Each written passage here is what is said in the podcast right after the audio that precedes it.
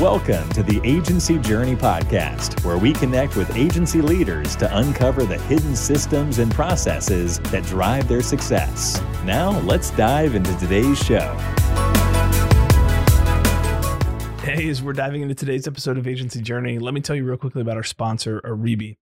Oribi is a super cool on one marketing analytics tool. They've got Google Analytics squarely in their sights right now. And I can remember setting up Google Analytics as a sophomore in college and thinking this was just the coolest platform. And as it's matured, it's still super powerful, but it's become so complex to deal with. And Oribi has a value prop totally aside from this. But what I absolutely love about my experience plugging Oribi into zenpilot.com is I didn't have to mess around with setting up what events I wanted to capture and tracking all my changes. And if I messed up a view, then it would it would delete all the data that I had. I just plugged it in, it crawled, it captured all our all of our events, made it super easy to see our funnel. And it just works. I love being able to see, for example, how many people read the definitive guide to ClickUp for agencies, a blog post that I wrote, I don't know, six months ago. See where those folks come from, how that influences the buying process, the funnel, the way that it works out. So super excited to have Oribi as a sponsor.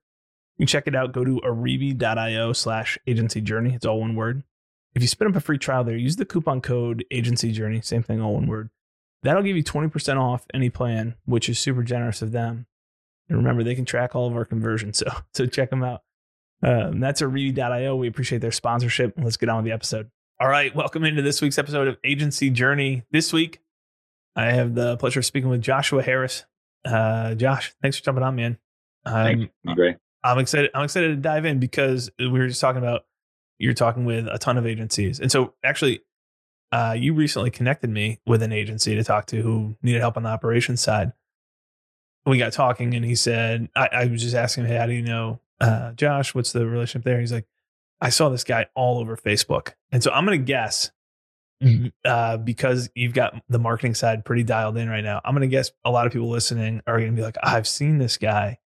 Um, so, so, which I thought was, uh, was super funny. It, it, we were kind of laughing about it on the call. But um, first question I have uh, around your own business yourself, and maybe you can give us kind of the quick um, synopsis of the business itself, but then also is Facebook a primary channel, or what are some of the primary channels for you from a growth perspective? Yeah, sure, man. Um, so I'll kind of uh, tackle this one at a time. So my background is like many people, I was born at a young age. And from there, you know, just kind of got right into it. So, you know, I started my first business at 12. I had my first taste of like value for like not being connected to a time that you spent, right? So because of that, I was hooked. And after that, I was like, all right, cool. This is the game I'm playing. I'm not going to get a job. I'm going to business, right? And so, funny story. 15, I started a pooper scooper business called Due to Be Gone. Nice. Didn't go anywhere, and I learned a very valuable lesson that I'll tell you guys about, which is that you have to validate your market and make sure there's buyers before you build the whole, you know, build it and they will come type thing. So, um, I've been, um, I guess the first question I can answer here is like, I guess like is Facebook a big channel for us? Is that the most important one or Yeah, let's start let's start there. Okay, cool. So I think I ran my first Facebook ad probably in two like when they first opened up Facebook. Like I had an account and this was before the pixel existed, just to let you guys know. Like this was like brand new. Okay. And I think that the clicks were a penny. And I was like, dude, there's no way to track any of this stuff. So, you know, I'm I don't know if I'm you know, we'll see what we can do here. I had a guy that was like, so I messed around and I spent a little bit, but like I've had a business manager forever too. And, you know, a lot of people, if you got a business manager for your agency, you can kind of tell, you know, based on how many accounts you've got, you can create like how old it is.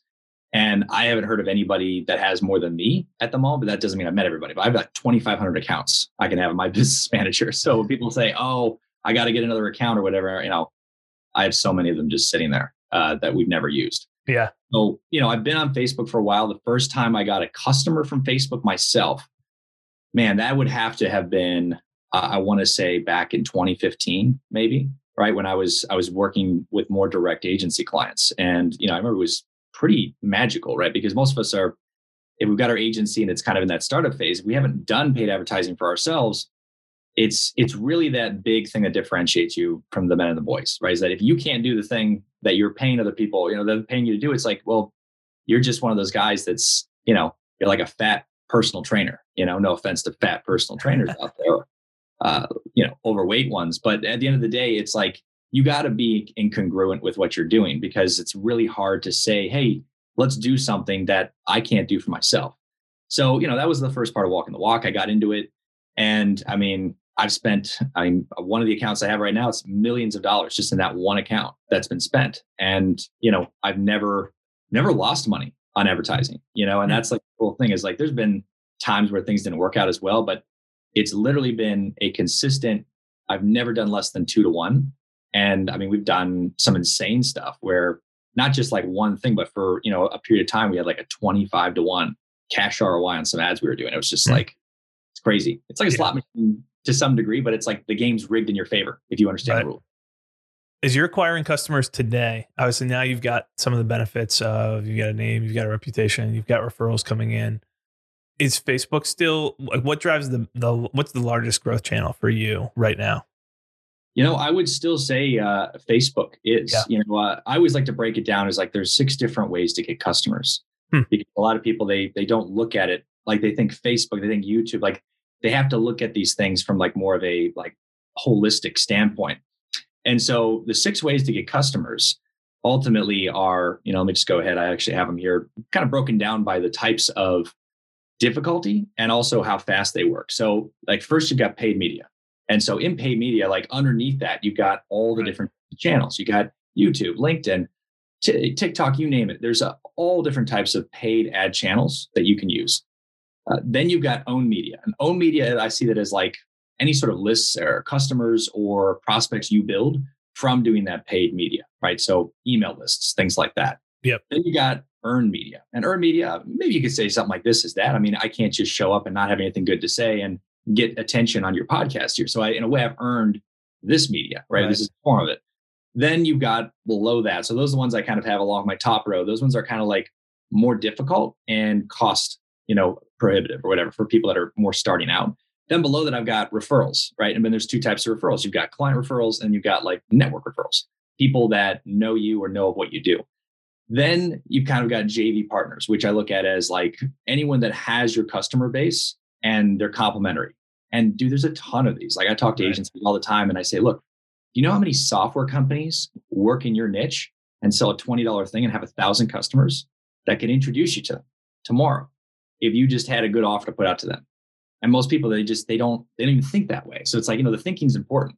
And then the last one here would just be like direct outreach, which is just any sort of, of outreach channel where you're going direct to that person that you want to be in front of. So that's how I look at it from a holistic standpoint. Right. Our big one is one category paid media. paid media, but our earned media, um, or rather our owned media, you know, our, our lists and stuff over time do well. But we always test our offers on cold because I have an audience that, like, literally, if I said buy this water machine, they would buy it. You know, um, there are people like that. Right.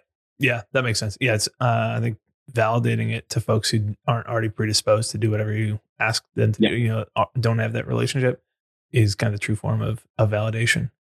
So Absolutely. as you're working with agencies right now and you've connected with a bunch of them, one of the one of the things that I wanted to kind of walk through was just some of the trends that you're seeing in terms of what the the best agencies are doing. So maybe let's start and I want to tackle that from three different vectors where we kind of break every agency internally down into three main ones, growth, obviously all the client acquisition side of things, uh, delivery, all your client services, and then operations kind of you know, what happens back in people, culture, uh, HR, legal, finance, that that type of stuff.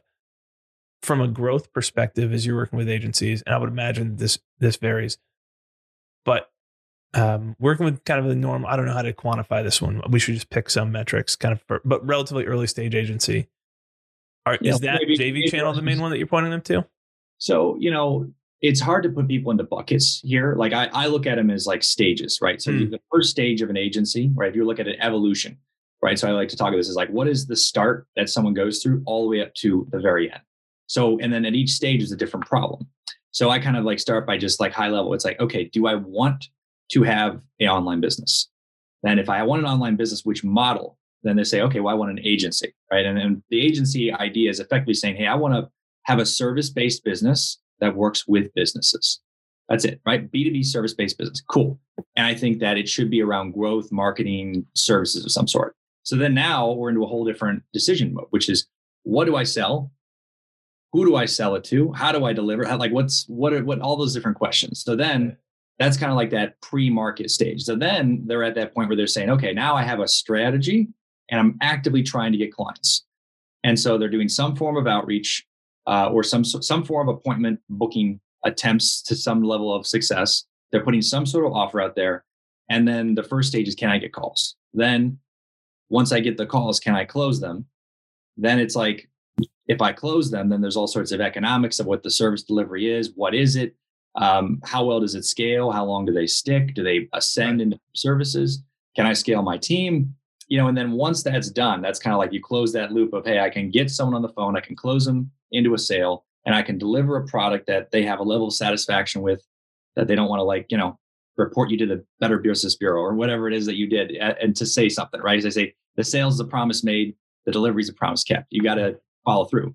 And then it's just building up teams under that. All right, how do I scale the marketing? Hire my first salesperson so that I'm not doing all the closing, and then have a, you know, basically a, a director or a service coordinator. And so those are kind of the the things. So it's hard to like pick someone in those buckets because then I also call like the weird mutant agency that basically they sell anything they can sell to anyone they can talk to. You know, for sure. Yeah. They're, they're like right, the wild salesman on the street. The digital yes man, right. Yeah, yeah, for sure. Exactly. Whatever you're buying, I'm selling. Yep, exactly. so if that in that range, if they're at the point where they don't have a way to get clients because they have to have a way to get appointments, I always recommend to start with some form of direct outreach and referrals. And, and the reason I do is because those are the like the most forgiving yep. methods. And they give you a chance to really work on your offer. And that's really the thing that's overarching with those six channels. I say all of those channels work right? The great thing about a wonderful offer is if I stop you on the street and you're my prospect and I have a great offer, I can literally say it to you and you're like, huh, I want to learn more about that. Right. Right. And so it doesn't matter what the channel is. It's just understanding which channel you maybe have an advantage in and either knowledge or something you can leverage. And then every channel works with a great offer. And the ironic thing is I have people saying, oh, my Facebook ads aren't working or whatever it is, my direct outreach. And it's like, it's really the offer because it's like if the message is getting in front of your ideal prospect yep. and they're seeing it, they are not responding because they are not interested. That is it. Right. From an offer perspective, what are the components? So as you're working with agencies to narrow in the offer side, like what are the core things that they have to have, right? And maybe if we look at a, a couple different things there, you know, most offers would be we do X for Y. Obviously, what's the service that we do? and some people have different formulas. Uh, you want X with I, but without the normal pain that you associate with it. Or we do X with the Y, and here's the social proof of it. What are the yep. components you're looking for? And like, hey, here's a great offer. Yeah. So, like to me, I always like to think like, what's the thing that if you just described it, someone was interested? You know, because like I always look at it this way: like you have to stand out from the marketplace in a way that's unique, right? But also valuable right? So, like, you know, a perfect example, I've heard this one before is like a polka dot car is unique, but nobody wants one, right? So, you know, on the other hand, you have like a, a Rolls Royce, you know, uh, Ghost or Phantom. It's like that's unique and people want that, right? And the market responds to that type of thing, which is actually an interesting point I was making earlier. Is like, and when I talk to people, they're like, well, we got 30 clients, they're charging 500 bucks a month. I'm like, look, I could be the top selling Ferrari salesman if I could discount it 50%. Like you're, you're right. giving away a service that's usually double or triple. Right. So are you good at sales or are you just good at like basically giving away all your margins and having a really, really high stress job? and yeah. you know, that's that's an important thing to face. So an offer, I think it really comes down to is like it you'll know it when you hear it. And like copywriting, it's something you have to practice and study, right? You have to like look at good offers out there. And if you look, you know, when you study direct response marketing, you know, every great piece of copywriting, which is like I started studying that. That's kind of how I got into this a little bit. Is I was like, oh, I'm going to be a copywriter. And then hmm. it was like, well, no one sends out direct mail anymore. Well, I guess I got to work with websites. And they're like, well, I care more about the website being mobile friendly than the copy. I'm like, what's the copy? I was like, well, maybe I can do emails. And I was like, well, what's the point of a website and emails if nobody knows it exists? I was like, well, I guess I got to figure out paid traffic. And you know, like that's like the evolution. Right. Well, oh, actually, this is uh, the most incredible laboratory of real time feedback for direct response that's ever existed. Yeah. How awesome was that? And then it's like, doof, it's you're you're like a kid in a candy store. Right. So I think it's looking at the offers out there and it's being first of all aware of what else is being said. Most people don't do this, right? As I say, look, if you have a client, let's say you want to work with personal injury attorneys, okay? If you manage a website for a personal injury attorney and let's say you've got access to their web forms, right? You'll see the offers that are being made every day. For sure. Right? These guys. And I think that's the most, that's the thing that most people don't look at. is that you need to know what else is being said so you can say something that stands out because otherwise as different as we all are we're all the same in a different way right And that we will naturally come to some of the same conclusions. So whatever you think is a great idea are you the one that has that thought and is it actually differentiated? So that's the first thing. And there's a lot of ways to do that. You can do that um, you can look on linkedin right? You don't have to have a, a prospects login but it, let's just say you're you're working with personal injury attorneys. Type in personal injury marketing on linkedin and look at who comes up because they rank those people based on relevance who's getting the most like connections and everything like that those are the guys that are are doing something and there may be things you can see they're doing right but more importantly you need to see how to stand out because if you say the same thing as everybody else the only way you win is if you can say it louder and more often and that's not a fun game to play when you're a startup and you don't have unlimited time and resources Right. That's an that's an expensive place to be in. Really. So you get the offer right, and or you know you're working on the offer. I think that's one thing or one uh, common temptation is you're running a business. It's crazy. It's hectic. You if you have some leads coming in, you're trying to work leads and you're trying to deal with it on the back end, the delivery side. But it, it is really easy to leave that offer kind of untouched or like just let it. It's it's the one thing that doesn't, and, and I can give you a couple examples if that'd be helpful too. Yeah, yeah. Um, so uh, I look at it like a, an example of this would be like in fitness, right? So in fitness, it's all diet and exercise. Like this is like this is your your physical body hasn't really changed yet. It's all about how do we package the work into that, right? Like I remember years ago, one of my first people that I really like studied and learned from was uh, Eben Pagan. Hmm. Actually, when he went under the the pseudonym David D'Angelo with Double Your Dating, and he built a massive info business. And it's funny as you went through those products, because I mean, I was like, I couldn't even have a conversation with a woman. So I was like, I got to figure this out. Someone's figured this out. I got to learn from this guy. And I learned a lot more about his business model in the info space than I did. You know, I learned a ton from what he taught. But like, it's funny as you went up the ladder, his like end product was like, hey, if you want to get a 10, you got to be a 10. I was like, wait, what? I was like, wait, I, so you basically get what you deserve is kind of more or less what it came back to is like, you can get less than you deserve, but you never really get more consistently. Like you have to be more valuable. And like when you realize that's the case, and it's not about like tricking somebody, and that's what everybody teaches is like, oh, trick somebody to pay you. Well, then they're not going to pay you the next month. But if you just completely defang the offer and don't make it exciting, well, then you're not going to close anybody. There's a mix between there. So let me tell you a couple offers that we put together. So the first offer that I, I put together years ago was, you know, I would say it was around LinkedIn. So I I'd figured out how to book like 20 to 30 calls a week. Like I, if, if anyone's getting spammed on LinkedIn, I was probably part of, uh, sorry guys, I, I, was part of what really brought that a lot more mainstream the agency space. I can trace a lot of people's stuff to like what I taught them years ago. And that thing worked insanely well because I could make an outcome promise that was specific. Okay. Now, on the agency side, what I really started realizing is like right before Cambridge Analytica and they started stripping away a lot of data targeting from Facebook, I started getting into like behavioral data, um, identity graphs and and you know basically contact based marketing because you know there's all these different ways we're starting to access the internet and so it's less about a demographic bucket but a person across different channels so I, I basically started getting to that experimenting with it and then bringing that to the agencies i work with so they talk about that and that was like a selling point because they weren't just like hey i'm gonna do facebook ads it was like hey if, if we can actually identify the specific people regardless of what channel they're on would that be valuable to you and so then that would be a conversation starter. Um, and the one we're doing right now that's working insanely well is um, it's funny as you as you grow, you like get into different things, right? So I had to write a three hundred thousand dollar check to the IRS, and I was like, this, this is getting out of control. Like this is crazy, right? I'm like, how is this possible? And then I had the same year I read Amazon paid zero in federal taxes. So I'm like, all right, somebody knows something because I don't know that, and I'm writing a che- big checks here. So I went down that rabbit hole to kind of figure things out. And along the way, I like discovered this whole world of tax credits where like literally the government in their in their code, they'll say, look, there's certain behaviors that if you do them, we're going to reward you with tax benefits. So solar, a lot of people are familiar with that. There's these right. solar tax credits. So if your tax bill, let's say you get a solar roof, it's 20,000 bucks, there's a 26% tax credit. So you get 5,200 bucks off your tax bill. And here's what's crazy about tax savings like that.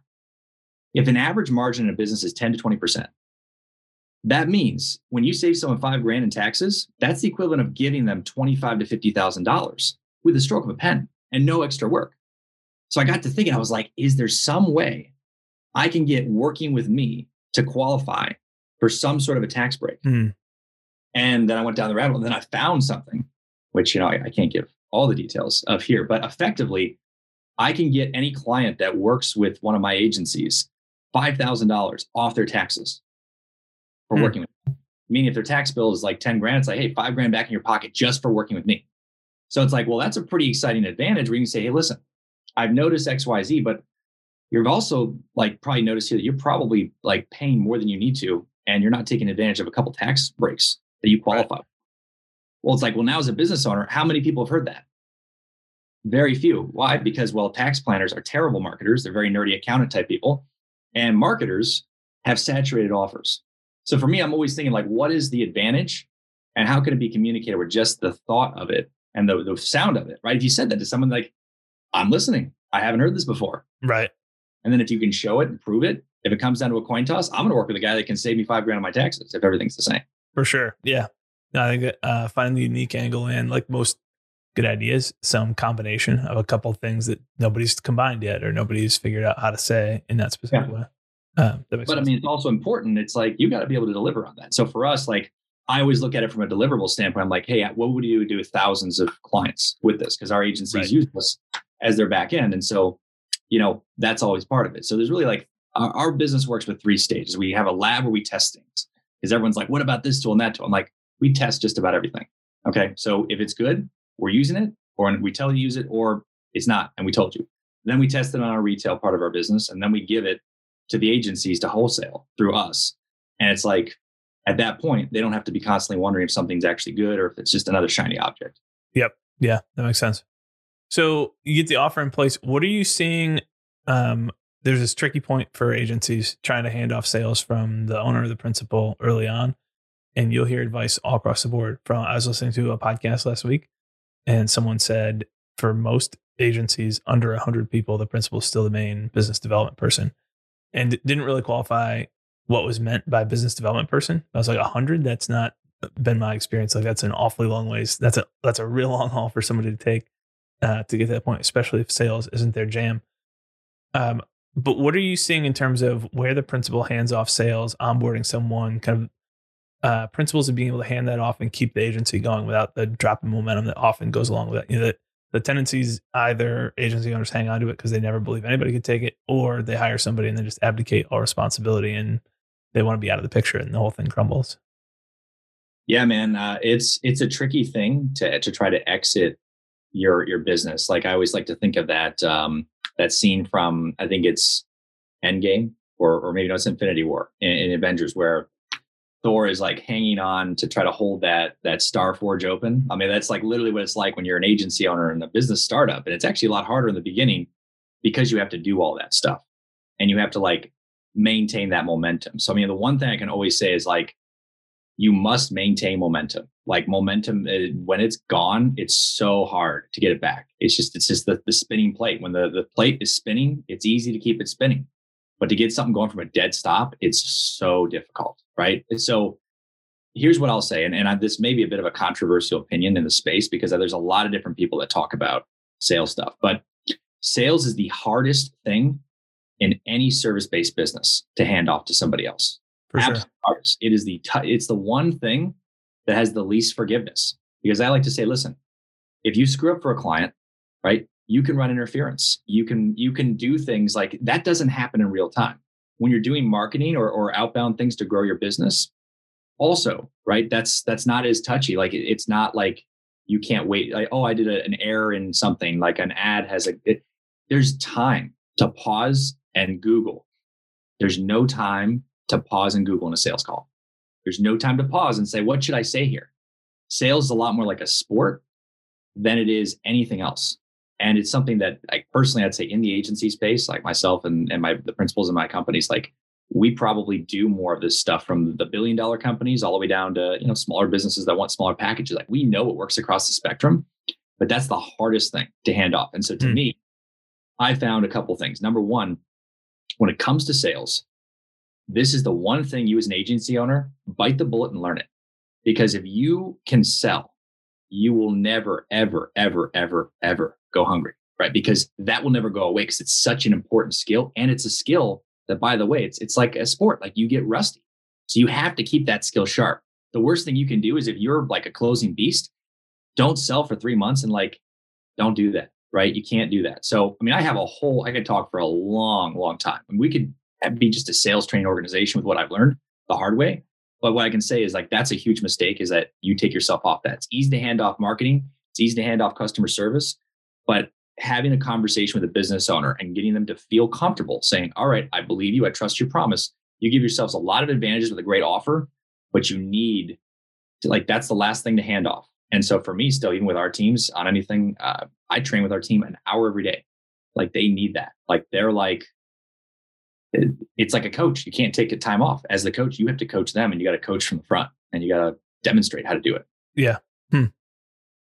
So it sounds like the first role, maybe not the first role that you're looking to bring on in a agency or like one of the first you got initial service, you've got a couple people who are helping from an individual contributor level. But the first piece when you as an owner start to hit that bandwidth that you'd pull in would be I think you call them like director or service coordinator uh, type yeah. of person. Is that accurate? Well, that's accurate. I mean, here's what I can just tell you, like just like from a, a high level linear thing. Here's what I look at. Okay. So when it comes to delivering services, I think that's a losing game. The last thing you should do is try to become a service like expert. You want to be a Facebook ad expert. We're dealing with a globally flat marketplace. Like anyone in the world can run your Facebook ads, and that's not a real time thing. You can hand off a lot of that to somebody else. Like one really skilled person can oversee a ton of accounts because with all the automation and everything, you've got things in KPI, something's out, it can be kicked up to someone that's smart and they can look at it. There's there's forgiveness on that. So I do not recommend building out a service delivery infrastructure for any agency that is probably doing less than 50 grand a month. Like it just, it's not worth it because of the fact that your marketing and sales are going to be built around the service offerings you have. That is the hardest part to get right initially. So when you limit what you can do based on what you've got access to offer, that's a huge bottleneck. And that like basically sends you off on this, this, this rabbit trail. And then they fall in the trap where they're doing all the work. They can't hand it off to somebody else. So just never fall into that trap by doing that. So from day one, I recommend like get a serve like a resource partner that can do the work. And then you focus on the marketing and sales. So first you have to crack a way to get calls. Then you got to crack a way to close them. And you can build a one man agency that's doing 30, 40 grand a month, you know, very easily. I mean, when I was doing 40 grand a month with my agency before I even did any teaching with anybody, I literally worked three hours a day. I had maybe one part time VA assistant I had a fulfillment team and I played golf a lot. like I, I just chilled out, you know, so it was easy to maintain that. So from there, I recommend once that's working, then you hire the coordinator, the person that basically just their job is to coordinate between the, the service delivery vendors and the client, and then you being patched in when necessary. From there, I'm going to hand off the marketing and make sure that there's a whatever we're doing on the marketing side. I'm going to make sure we've got other channels other offers and that we've also make sure we've got an ascension path, a retention path for the people. Then what I'm going to do is once I've gotten to the point where that I'm literally taking mostly sales calls. The crazy thing is like if you're a sales guy and you're taking five calls a day qualified as your agency, like dude, you can be bringing in 10 clients a week. That's a lot for most organizations. They don't realize that. So like that's the most valuable piece. So what I see often is they have these big bloated companies. They have a sales team like there was a there was a group I was looking at. They were bringing in a their sales team was like four or five people. They were bringing in 150 opportunities. They were closing like three to five of them. I'm just like, this is, mm. you know what I mean? It's like the efficiency was terrible across the board. And I'm like, this could be done with one guy with some qualitative optimization. So that's kind of, and then from there you start to build up those those things. But the last thing I work on is the salesperson. At that point, you've got to have scalable lead flow, right? And you got to be patient it takes a long time to train them, but those people will be the most valuable assets because if they're bringing in $100,000 worth of business a month, that person's a million dollars a year to your business. Yeah. So I want to dig into the resource partner side of things because most of the folks that we've had on the podcast, you know, it's more of kind of the traditional agency model where you come into it with a specific skill set or a specific uh, industry expertise and you figure it out, you build out the org.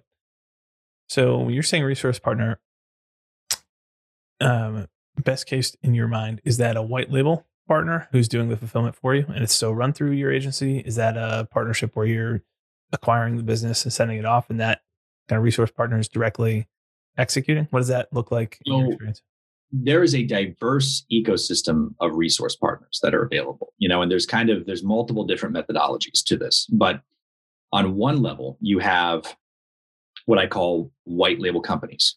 And unfortunately, a lot of these guys are like the McDonald's of the world because what, what's happened is because their customer base are agencies and because they don't have a way to market white labels, it kind of grows by word of mouth. Other agencies share them or their agency asks them to do the things. They grow a lot like these other Frankenstein agencies where they're the yes man. They'll literally do whatever you want. And what ends up happening is the service gets so watered down and they focus so much on the margin, they, they lower their prices significantly. They gut the effectiveness of it that they basically are setting up their clientele to churn their clients, but they never churn the agency. So it's like they maintain their client base, but they never have a way to go out and really direct the development around what's really good. All right. So that's, I think that's the biggest fallback of white label companies out there. Then you have, you know, basically what I call the the contractor solo marketplace. I mean, you could go to Upwork. I mean, you can go into a group like the, the guy. It's like this is not a company. This is a guy who's good. And there's a lot of guys like that, dude. There's there's never been more guys that know how to do this stuff, and they can't talk themselves out of a paper bag. Like they can't talk to a client. They don't know how to have a conversation. They don't know how to create a bridge of value. And I think this is where a lot of people have that imposter syndrome because they feel like if they don't do the work, they're an unnecessary layer of cost. But that's like that. I, I got over that because I finally looked at it from the right perspective, and which is this. If that person who can offer that skill set has no way of getting in front of that business owner and then delivering on their expectations and managing those expectations, well, then that doesn't happen, right? It's not like I'm standing in front of a Walmart, I'm selling blocks of cheese for for ten dollars and they're five dollars inside, where it's like there's literally almost no value add there. The value add is you're going out and finding people that are good at something. You're then picking the companies that you believe you can help with that and doing it that way. And that's really how I solved that problem initially for myself. Instead of selling something and trying to mm. find someone, I found the people that were good. I asked what they could do with their eyes closed, and I sold that result into my marketing. Hmm. that's where a lot of people got it wrong. Interesting. So the, uh, those are you've got the white label side, which you've seen less success with, and then kind of the tapping and building your team, uh, the solo freelance route. Which I mean, you know, there's there's inherent issues with that, right? there's inherent issues because you know people are unreliable. Uh, sometimes people just disappear, right? So like you you need to. it's it's not perfect, but then it's better than doing in house because you like being good at one of these things. Like being good at Facebook ads, it's a full time job. Like it's changing rapidly. Like I mean, there's like the huge updates with iOS. Like all this stuff happens. Like if you're not in there every day, right, you have issues. Like for me, like the the skills that I continue to develop that are the most important is like the vision and viewpoint of the marketplace and and understanding of my clients, and then copywriting and sales, which are really two sides of the same coin. Right? It's like how do you speak in a way that gets people interested? How do you build those bridges? And that really, you know, if we have time, I'll kind of explain like how that led to really the model that we've developed, which I think solves a lot of those issues that they run into. Yeah. So I want I want to come back to that in a second. Let me ask you this though. Uh, what I see primarily with agencies who are doing it, you know, the agency itself is kind of the front of the house, and then freelancers make up the back of the house who are doing the execution. Uh, they're primarily selling relatively in the agency space relatively low ticket offers. You know, somewhere between fifteen hundred and three k, thirty five hundred, four grand a month. But there's very I, I've I don't know if I've bumped into anybody who's crossed kind of five figures on a monthly basis uh, with that model, which to me kind of makes sense. You, what are, are you, saying? Five figures on what they bill. On what they bill, correct? Yeah, to the yeah. to the clients. Well, we've got a part of our business that does um, like so. Our agency part of our business, we work. I mean, that, this is how we developed a lot of our, our data and the tools and stuff. Is we've worked with a lot of very big clients. I mean, so uh, we'll give you an example of a niche: drug rehabs. Perfect example. Like this is a niche where these guys spend a ton of money. Like right. we're talking, you know, a new patient in their bed can be worth thirty thousand dollars a month, paid out by insurance. But they had very specific criteria. They needed people that basically were looking to go into rehab, and they had the specific insurance so that they could cover without massive amounts of pocket to get into these rehabs. So we would run ads for them on you know Facebook and Google across the gamut. But I mean, those retainers are start at twenty grand a month, go up to hundred thousand dollars a month just to run their thing. But we're hardly doing what you could even remotely call a, a run of the mill paid media or you know organic SEO, search engine marketing type of stuff. Like we're doing some pretty advanced stuff in that scenario. Like we're we're doing all sorts of advanced targeting. we're doing a lot of different copywriting stuff. And then, you know, we even built one of our tools that actually is now our our AI call booking setting tool, right? So the hardest people to get in touch with, as you can imagine, are addicts. So we had to get in touch with addicts and then get them scheduled. So we built a tool that effectively does all that. And then our second evolution of it is that literally it will suggest days and times based on availability and then book it, right? Like conversationally, as opposed to like through a calendar link. And so, you know, we've built tools like that by working with our bigger clients that then get filtered down. And then when you bring it to like a local business, it's like flying saucer going back to medieval times. It's just so mm. overpowered. So it's doable, yeah. but it's um it definitely requires a specific clientele, which is really how much their clients worth. And in this case, they're worth a lot. Right. So just to just to clarify, on that side. I'm assuming like is the from an average perspective. I assume that's an outlier on the upper side though, right? Where most clients are probably the average client who they're starting with. Well, in that like niche, in that niche, when we would work with them, I mean, the average drug rehab, none of them paid less than twenty grand a month because they'd be they'd have a pretty right. large budget, right? But in other niches, if you're working with HVAC, you know, or, right. or roofing companies, like the average size of business there, yeah, it's going to be hard to probably tap out and hit a, a five figure monthly billable with those guys, you know, yep. unless you're working with the top tiers. You know, I've, I've worked with, um, I was talking with a guy that they're one of the biggest in, in their industry. They do 100 plus million a year. They've got a multi seven figure marketing budget. So like with them, yeah, they're they're paying out you know multiple five figures a month to their agency to manage right. this. Right. Yep. Yeah, I think there's probably depending on how it's set up, um, I was just curious if you were seeing something different in terms of averages, kind of of in-house versus uh, versus external. But yeah, cool. I mean, I, I think um, just to, to talk on that point a little more, like where you know I've got a lot of different vision uh, components that I see in the market of where it's going, but like really what we're seeing is a more integrated niche specific approach is ultimately I think where these things are going to go. Like I'll, let's just take uh, HVAC for example. I've got clients I work with where, you know, they're consultants in that space or marketers in that space. And it's like once you take that ball down the line and you solve the marketing problem, then you start getting to sales process. Once you have a marketing sales process in place, like you effectively can grow any of these guys. So some of them, like, you know, we work with them and they'll go out there and, you know, their goal is basically in the next year here to uh, effectively acquire a, a stake in these companies in exchange for doing that and then you know merge you know 10 electrical companies 10 plumbing companies 10 hvac companies together into a roll up and you know they can actually walk away with a, a very very large exit. And i think a lot of people they don't ever look at it that way is that as you move up that chain there's a lot of other ways to really be in a lot more control of your destiny and not just have to go like broad just be a service based thing because that puts you in a situation where you're really forced to be the very best and it's your client is such a big variable I mean, I, I, put it this way: eventually, your clients become the barrier and the bottleneck to you growing your business. Mm-hmm. sometimes you get to that point, you decide to cross that line. Yeah. Well, so uh, as we're kind of wrapping up here, you, you mentioned I kind of distracted you away from talking a little bit about the model, but let's talk briefly about the model, kind of what things look like uh, now, and then we'll we'll uh, wrap up there. It's like the model what we do with with agencies. Yeah, right. Yeah. So I kind of call this like the wishbone uh, effect, right? Because I look at the market as you have two different like factions that are not connected. You have the service providers that are these white label companies, individuals, people that do the work. You know, I call them the, the, the workers that are in there, whatever this deliverable is, they're in there actually doing that work. Then you have this whole side of the market that's like the I call them the business development people. And they're talking about all these different ways to, to market and sell and, and get clients.